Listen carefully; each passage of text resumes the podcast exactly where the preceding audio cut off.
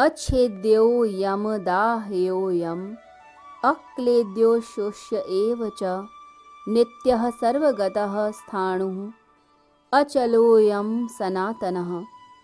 क्योंकि यह आत्मा अछेद्य, अदाह्य, अक्लेद्य और अशोष्य है।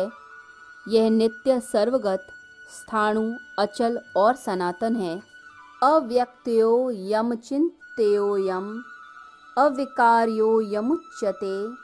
तस्मादेवं विदितवैनं नानुशोचितुमर्हसि।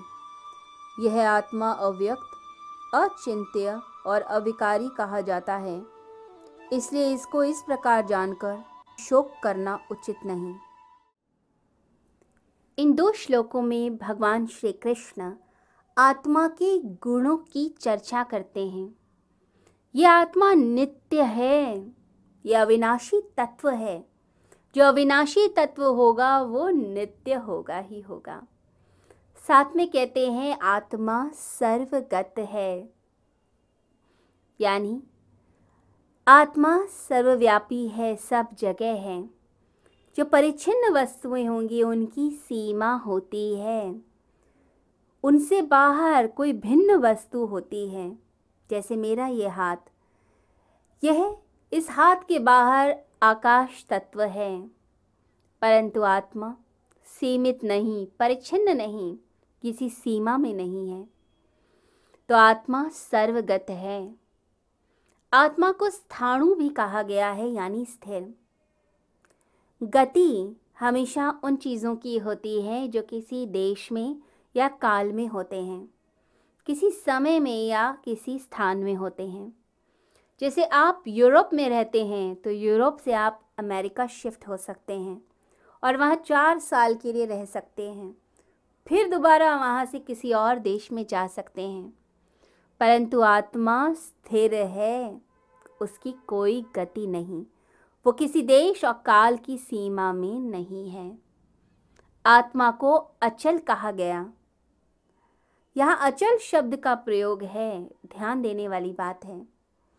जैसे वृक्ष नीचे से तो स्थिर हैं, परंतु ऊपर वृद्धि होती है, ग्रोथ होती है, परंतु आत्मा, उसकी कोई ग्रोथ नहीं है, सब तरफ से स्थिर अचल है, इसलिए अचल गुण बताया गया।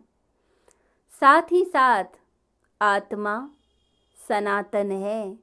जो पुरातन होगी वो सनातन भी होगी। यहाँ पर अव्यय शब्द का भी प्रयोग किया गया है। आत्मा अव्यक्त है, बताई नहीं जा सकती। वो इंद्रियों का, मन और बुद्धि का विषय नहीं, अव्यक्त अवस्था में है। व्यक्त है ये संसार जो दिखता है, परंतु अव्यक्त है आत्मा। जैसे बीज, उसके अंदर वृक्ष छुपा है, परंतु अगर मैं चाहूँ इस बीज को देखकर, इसके अंदर के वृक्ष के जो फल होंगे उनको चखकर देख लूँ, उसकी गंध को सूंघ लूँ, तो ये संभव नहीं। तो बीज के अंदर वृक्ष छुपा है, अव्यक्त अवस्था में है, तो बीज अव्यक्त है। ऐसे ही आत्मा अव्यक्त है और संसार व्यक्त अवस्था में है। इसे अचिंतनीय कहा गया, यानी चिंतन मनन नहीं हो सकता।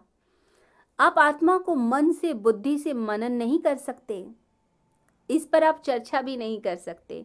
इसका अनुभव होता है, आत्मा का अनुभव, आध्यात्मिक अनुभव। इसीलिए लोग साधना, तपस्या करते हैं।